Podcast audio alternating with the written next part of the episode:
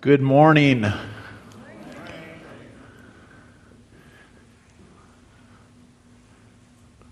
Love this church. Love this group of people. Thank you for worship team for singing Blessed Assurance. Fanny Crosby. Amazing. Do you know that she wrote so many hymns that she actually used a pseudonym because they didn't want too many Fanny Crosby songs in the hymnals? That's on Wikipedia. For some strange reason, I was taking a look at Fanny Crosby.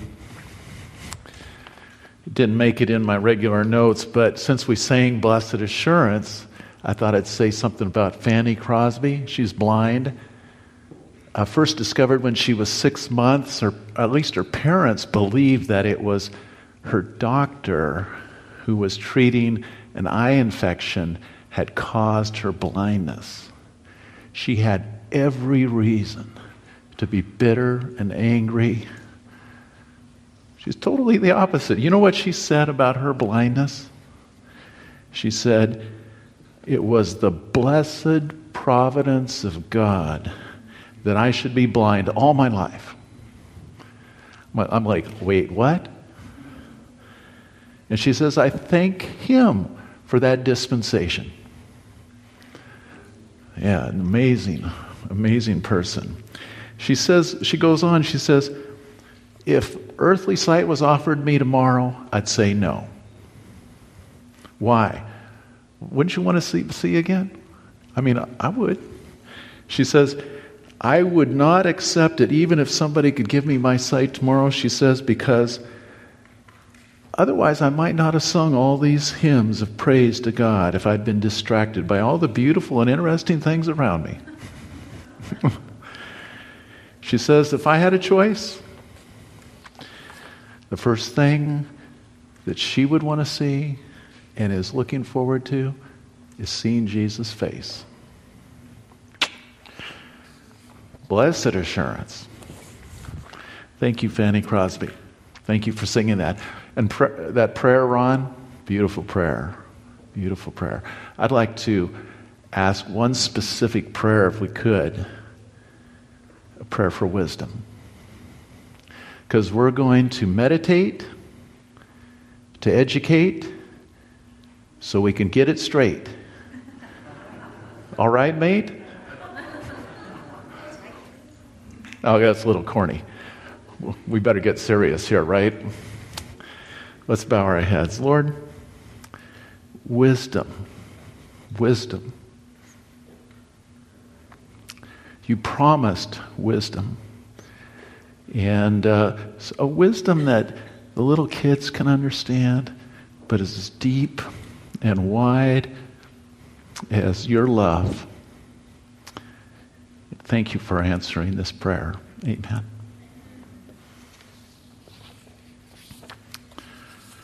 So we're going to go straight into the first book of the Bible. Let's open our Bibles to the first book of the Bible. First book of the Bible. What book are we in? I, I heard somebody say Genesis. No, I'm in Job. Well, I'm just looking. Okay, this is a. These are scholarly people that put this Bible together. It's the Andrews Study Bible. And it says in here that tradition says that this book was written by Moses and it was written before the five books of the Pentateuch.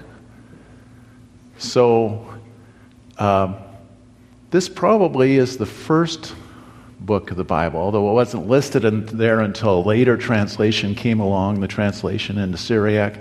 This is just things that the scholars tell me. First book of the Bible, anyway. Let's just take that premise. First book of the Bible, first chapter, first story. Job 1 6.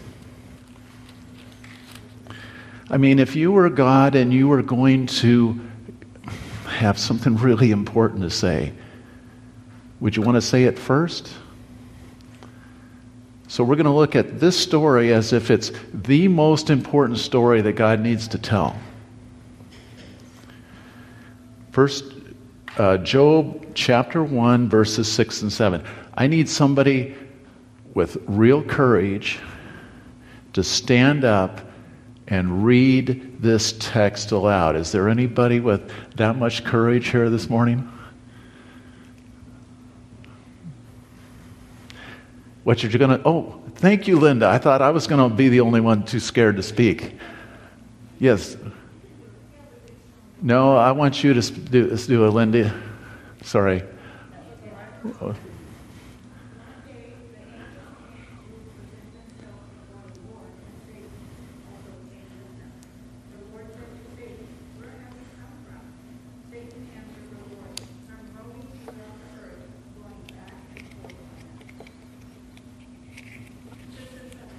Uh, just those verses. Just those verses, six and seven. Thank you. Okay. This is called seven and sit. Seven key points, and I sit down. Seven and sit. All right? We're going to take a look at these two verses, and we're going to take seven points out of them, and we're going to meditate to educate. All right? Uh, first of all, this is some sort of gathering, right? Is it here on this planet or is it there? Heavenly must be the heavenly conference. Is it a worship session? Usually you just sit and listen to the pastor talk. I'm going to be asking questions. You, you can have somebody else give you the answers later. Is it a worship session? Doesn't sound like one. I mean, there's an enemy, there's a bad guy in that session. So it sounds more like a tense, hmm, some sort of tense meeting. And there's a problem. And the opposition seems to have the floor. And it doesn't seem to be happening here. Um, let's, let's take a look at the three main players in this passage. Who are the three main players? You got the Lord. Does seem to have the authority, right? He's the one who says, You can do this, you can do that. Everybody's gathered around him. He's the boss, he's the charge. He's the CEO of the universe. Then you have the opposition. There's somebody there who's claiming to be the boss of this planet. And he's making some pretty serious accusations. You know what? That Job, you say he's a good guy you know what? You take away the gravy train from him, and he will show you his true side. He is a bitter, angry man, and that's who he is. And he's that way because everybody's that way who knows you the way I know you. That's the adversary saying. That's a lie. I mean, that's not true. That is a lie. Now, there's this third group. Who's the third group? Sons of God. You know, I really respect these scholars, and in my commentary, it does say it's a divine assembly of angels. But the problem I got with that is it doesn't say there's angels, it says they're sons of God. What do you think? Who are the sons of God? Well, you know, don't take it from Steve. Let's see what the Bible has to say about it, okay? Let's take a look at Romans. We'll take a look at Romans chapter 8. Romans chapter 8. Are you going to look along with me in the Bible? Or maybe write it down and read it later. Romans 8 particularly verse 16, Romans 8 16. The Spirit Himself bears witness, with our spirit that we are the children of God. The Spirit testifies. Those who are led by the Spirit are God's kids. They're God's sons and daughters. We're children of the King. We're Jeff Bezos' kids with access to his rockets so that we can go to heaven. Oh, sorry, Jeff. You know what? You didn't quite make it. You said it would change you, and you did come off that spaceship with a cowboy hat on, so you must be a space cowboy. You saw all this this week, right? It all happened this week, yeah. Oh, you're gonna, you'll have to take a look at it on YouTube. Jeff Bezos reaching for heaven falls a little short. But he says everybody who's done this has changed their life. He got off that spaceship, he had a cowboy hat on, changed his life. I was like, Jeff, come on. Have you been to our church? We've been reaching for the stars, we've been reaching for heaven for years now, and it's changed our life. Those led by the Spirit are changed. They're, they're like, behave the way God behaves. They've got certain entitlements. So these beings at this heavenly conference in Job, these intelligent creatures, you know, they may have been angels, probably angels. Sounds like some created beings. I mean, we're created beings, we're humans. And we're called the sons of God. Um, wasn't it Jesus in John 12 that said, Believe in the light so that you can be sons of the light? Who dwells in unapproachable light? First Timothy, God alone dwells in unapproachable light. We're children of the light, we're sons of God. That's who's there. Now, what can we say about those created beings in this conference? What, what can you say definitely about them? Absolutely. From the story. They're free. They are free. They're free to speak their mind. They're free to enter into the presence of the, the ultimate authority and power of the universe. They're free to go to Him, and they're free to say what's on their mind, even if it's a lie, even if they're wrong. They can still speak up. They are free. And this tense confrontation that's occurring, these sons of God are there saying, wait a second.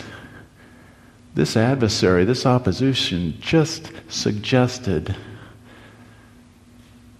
that God is not playing fair. They don't know the enemy. They don't know the adversary the way the all knowing one knows. What does God know about his enemy at that point? What does God know? He knows what Jesus said. He's a liar and a killer from the beginning. He's a stone cold killer. Do the sons of God know that? Do they know that adversary, that one who's lying? Do they know he's lying?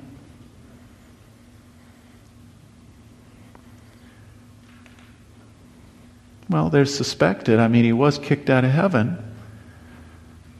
But God doesn't just respond. He doesn't come back and say, No, you're the liar. No, he's the, you're the liar. No, you're the liar. This happened this week in Washington between a senator and a government official, and they were like, You're the liar. No, you're the liar. You don't know what you're talking about. It doesn't, it doesn't degenerate into that kind of situation. You know, I don't, I'm looking in this Job chapter 1, I don't see a rebuke from God. I don't hear him say, No, you're wrong. sit down, be quiet. I, I don't hear that. You know, this understanding is very critical. I'm going to, I know this is not confessional. I know we're not in that kind of uh, religious institution, but uh, I'm going to tell you, I used to play a lot of basketball for some strange reason. I had a rule, a very simple rule. First, give 110%. The second was, you start trouble with a teammate and I'll finish it. I say that to my shame. I didn't understand. I'd gone to church all my life. I'd heard all, you know, God is love. I'd heard all these things. It wasn't here.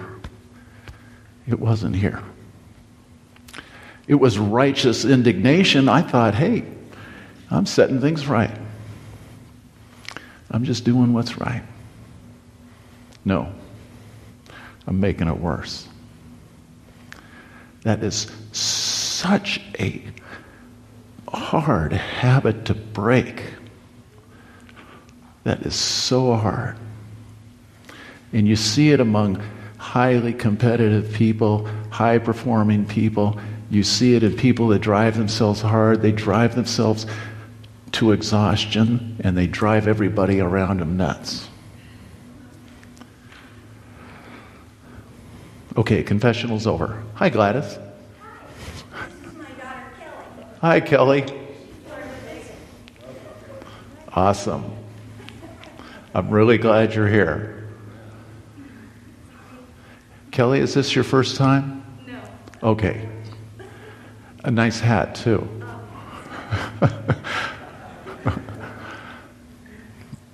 We're talking about Job. We're talking about that meeting in heaven, Job chapter 1. It's God, sons of God, and an adversary. So that's point number one that I want to make. This is point number one. God doesn't answer with anything other than evidence. Okay, you say Job is really hates me deep down. All right. Job, I need you for this one.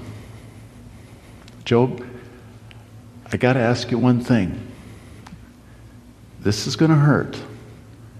Are you up to it? Of course, that's just a fanciful way. God knows that Job is up to it. God knows Job is a good friend.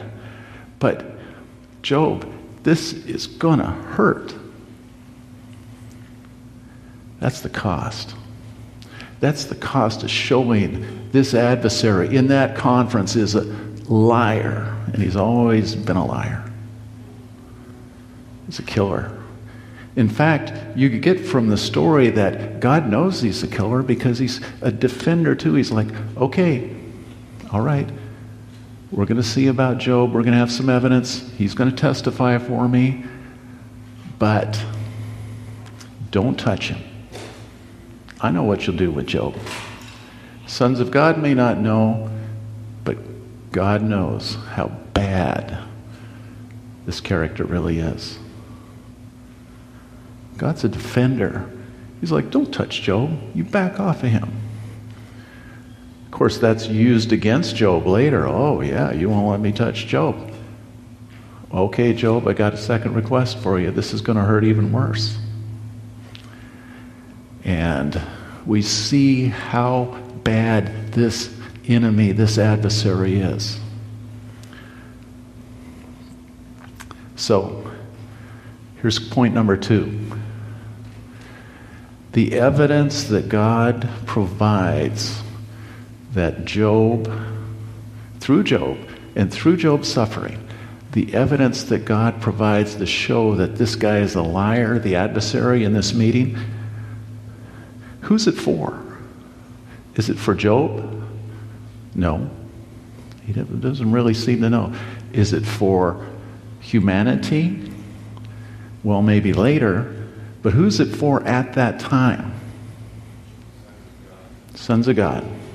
Wait a second. Are the sons of God sinful or unfallen, righteous, loyal, created beings.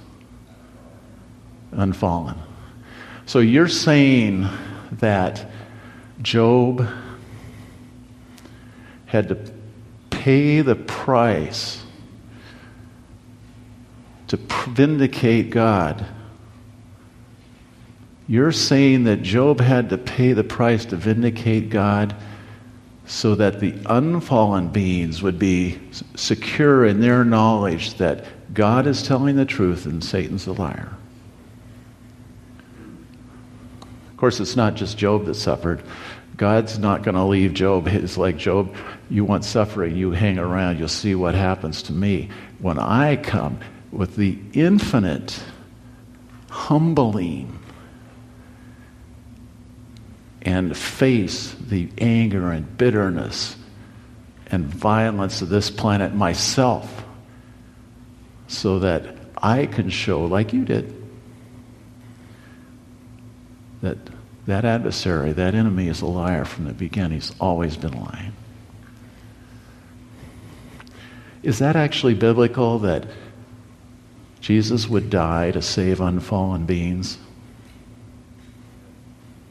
Jerry says yes, so that's good. For the rest of you who might uh, not know what Jerry knows, I'm sure Jerry's thinking of Colossians 120, first chapter of Colossians, first chapter of Ephesians. Jesus himself saying, When I be lifted up, I will draw all to me. It's not just humans. It's amazing. Jesus would die for even the unfallen beings. Primarily, when Jesus was on the cross, he says, It is finished. The war is won. There's a victory celebration in heaven. How many on this earth got it? Understood that the adversary had been shown completely to be a liar and a murderer, just like God said he was. Well, they got it upstairs. The unfallen beings were now secure. They understood completely. We got a ways to go. We've been working on this for 2,000 years on this planet. Lord, give us wisdom to understand the meaning of your sacrifice and what you did for us. How much it cost, how much suffering it cost to show that this enemy is a stone cold liar and killer.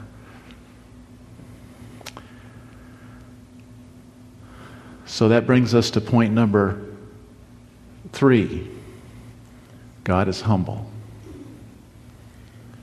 God is humble. That's too simple. That, Steve, any, that's, that's like too simple. Okay, that shouldn't even be a point.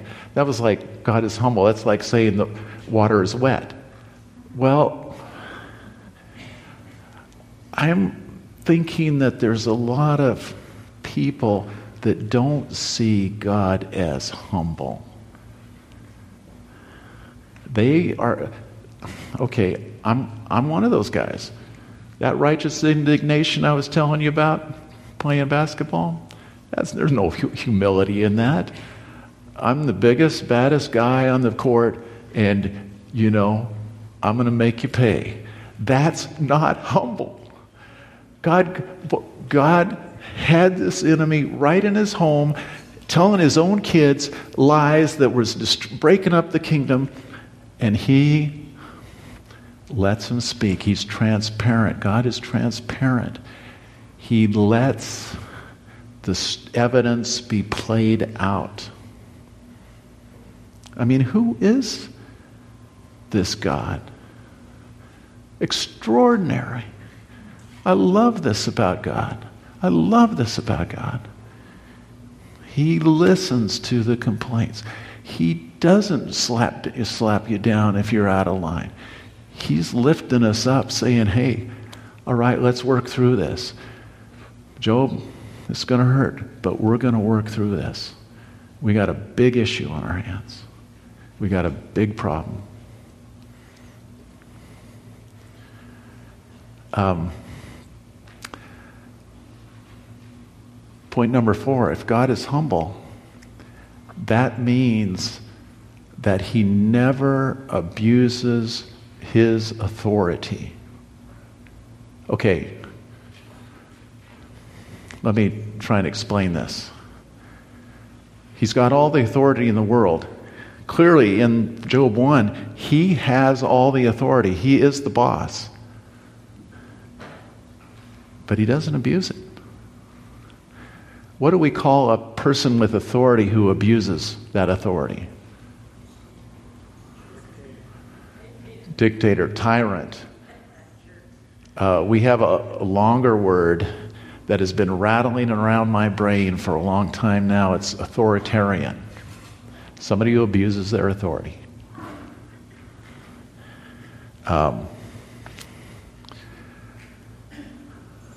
God is patient and gentle, even in dealing with this crisis. He doesn't abuse, he never abuses his authority. Well, I, I'm, I'm looking at my own life and I'm wondering, how did I miss that?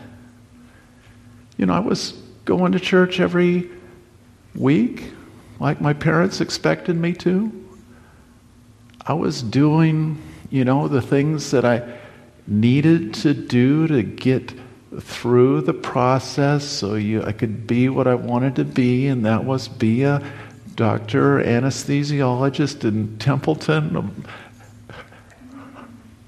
I was doing all the right buttons, but there was something terribly wrong. I just didn't have what God has in my heart. You know, I was, um, I really needed some help for this message today. So I asked Victoria, hey, Victoria, what should I talk about? Victoria says, What did you say, Victoria? Victoria says, after thinking a moment, God, please help me.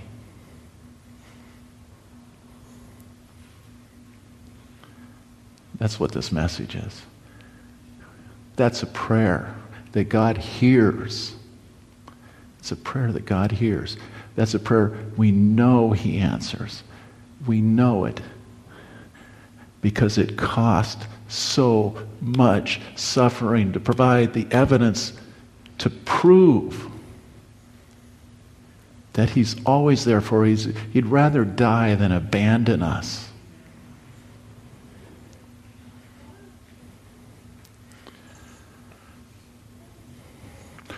By the way, what else can we learn from Job 1 about God?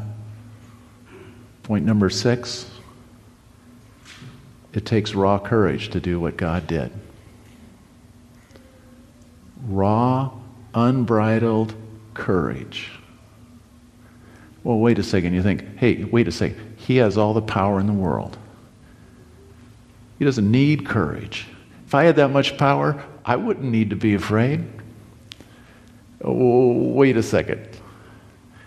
It takes a lot of courage to let a bad guy into your house and lie about to your kids. Especially especially because freedom is at stake. The cost is so high if a mistake is made. It takes courage to come to this earth in human form and face all the scorn and the violence, and the bitterness, and the anger that this world can throw at you and stand loyal and true to God. That takes courage. Um, I want to read something. Maybe you can read it with me. Romans 3 4.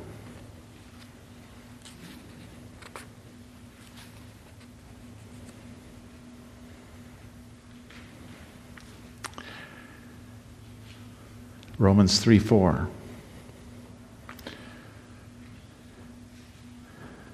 God is trustworthy, even if every human being is a liar and a fraud. I'm reading from the Remedy Bible, it's kind of a paraphrased version. So, um, it's an expanded version. As you read it through your Bible, see if the words fit. And every, even if every human being is a liar and a fraud, we're on a planet run by that adversary, adversary. Who can you trust on this planet? There is somebody we can trust. God is proven to be true, reliable, humble, gentle. As it is written, God, may you be proved right and true in the hearts and minds of your intelligent creatures when you present yourself openly for their judgment.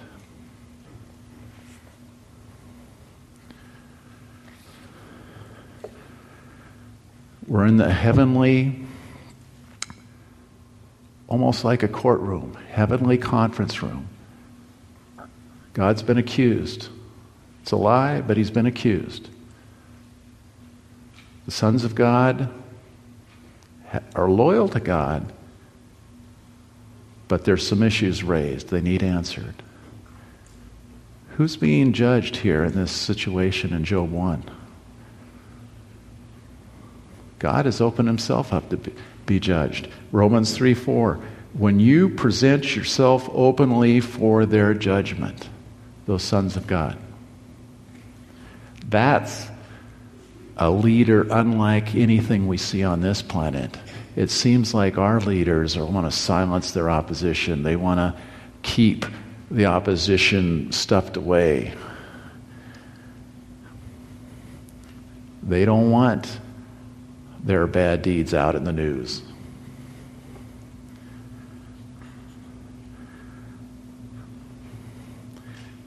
And finally, the point I wanted, uh, last point I want to make is that this distortion in this courtroom that's occurring, this distortion of the truth, God's being accused it's false. It's a distortion of the truth.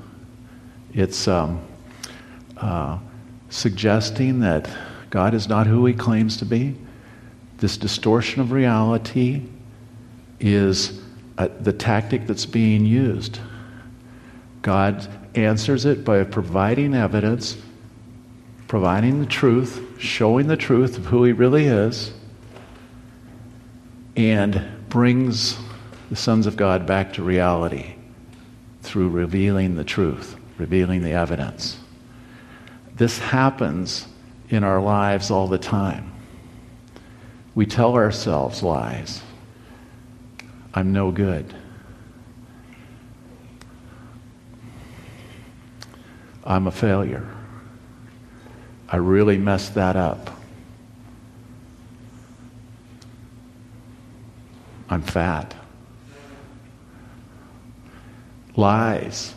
We tell ourselves lies, and the only way to fix those lies is to write them down and burn them and get rid of them and replace them with truth.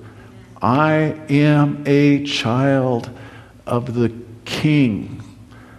I am the son of the CEO of the universe. I am a daughter of the Most High authority. And that Creator is leaning down to hear hey, hey, I heard something. Victoria, I heard you call for help. What can I do? What can I do? Okay, I'll send some help right now. Yeah. The truth will set us free. We're trapped in this tsunami wave of lies that gets circulated on this planet. Okay. I'll give you one other example. This one is thrown at us every day. Uh, there is an authority in this country, on this planet, covers all the nations. There's an authority that claims to be absolute and the pinnacle of wisdom, and that's science. What does science tell us? The authority of science tells us there is no God. You're a bump on, the uh, on a rock hurtling through space. There is no free choice. You're a prisoner of your genetic information. That authority that science has by a intention to discover truth is abused. It's like, oh, you don't believe this? It's because you're dumb, you're uneducated. You don't get tenure at the universities unless you say what we say. That's actually an authoritarian approach to teaching something. I might as well go one step further with this. Evolution, which denies God's love and care for this planet, should be taught to us. You should know what evolution teaches. If you did, you know how weak it is. But the problem is is that authoritarians teach it and they say if you don't believe this, it's because you don't know what you're talking about. And that's the tactic that is used. Somebody who teaches evolution with the attitude of, you don't believe this, you're wrong, you're stupid, and you don't deserve tenure at a university, that's the person who's the problem. The theory itself is so weak, it can't stand up to the light, it can't stand up to the data, it can't stand up to the evidence.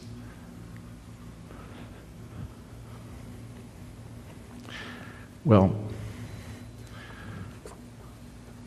I was just trying to illustrate how authority can be abused real time, even today, even now. You know, what I have uh, attempted to talk about today is actually a summary of Psalms, Psalms 116. I want to close. If, if you look at me with Psalms 116, I'm going to close on that.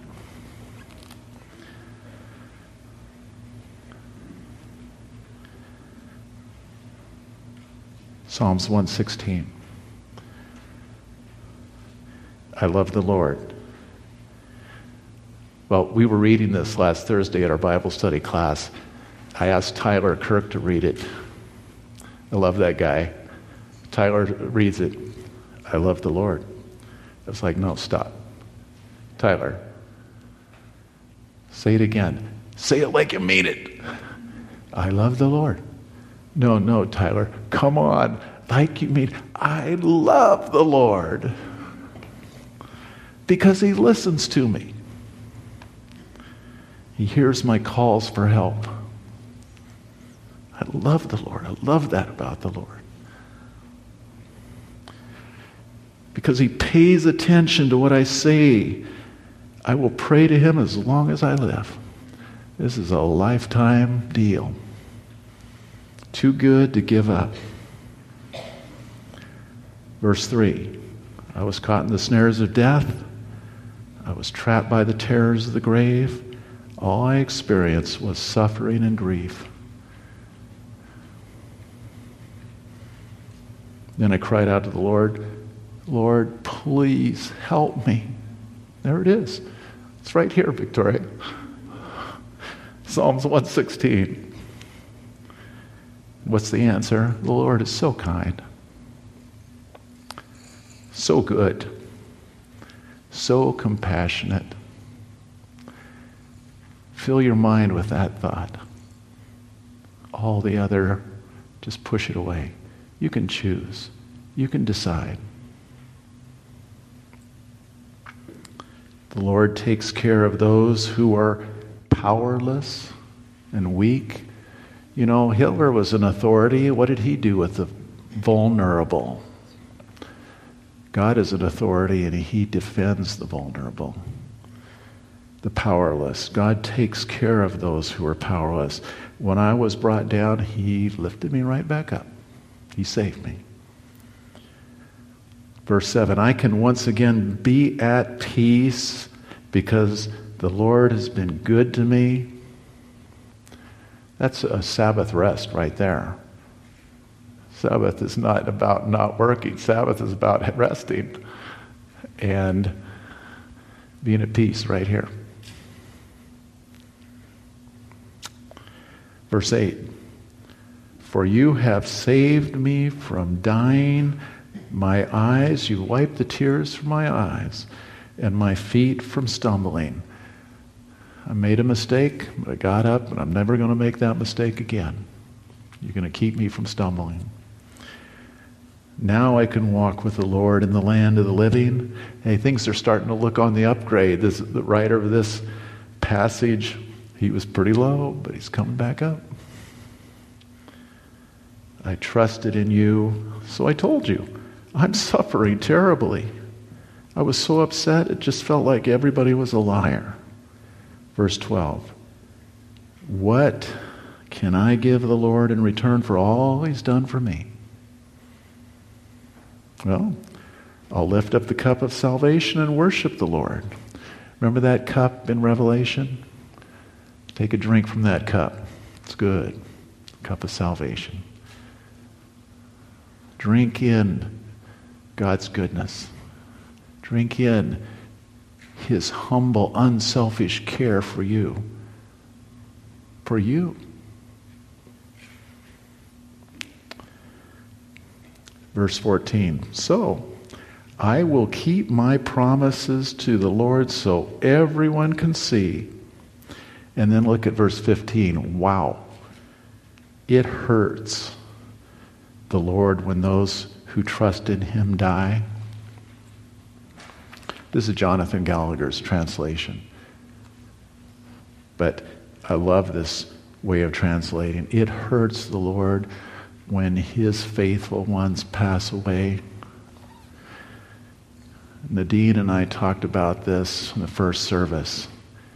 We love John. Everybody loved John. It hurts. No, it hurts, it hurts God to lose someone like that. I told Nadine, I said, hey, Nadine, as bad as it was, as painful it was to lose John, I can think of one thing that's would be worse. That's losing you too.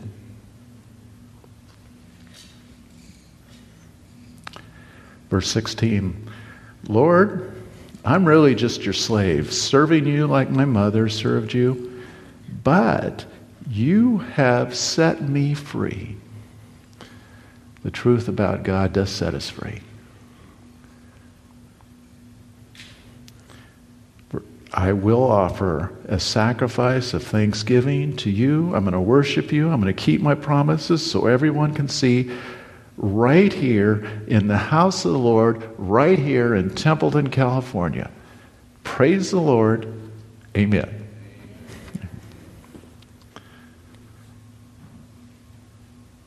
Dear Lord, I thank you for this book of Job. I thank you that you had a friend who was willing to go through anything and yet remain loyal to you. What a crushing defeat that was for the enemy. What a crushing defeat for God's opposition. You showed, Job showed, and Lord, you showed the true character and nature of our Heavenly Father who loves us and cares for us, who leans forward to listen to the prayers of his people. What a privilege it is to be called the sons and daughters of the Most High. the Creator. What a privilege that is. Help us to live that kind of life, Lord. Help us to have it in our heart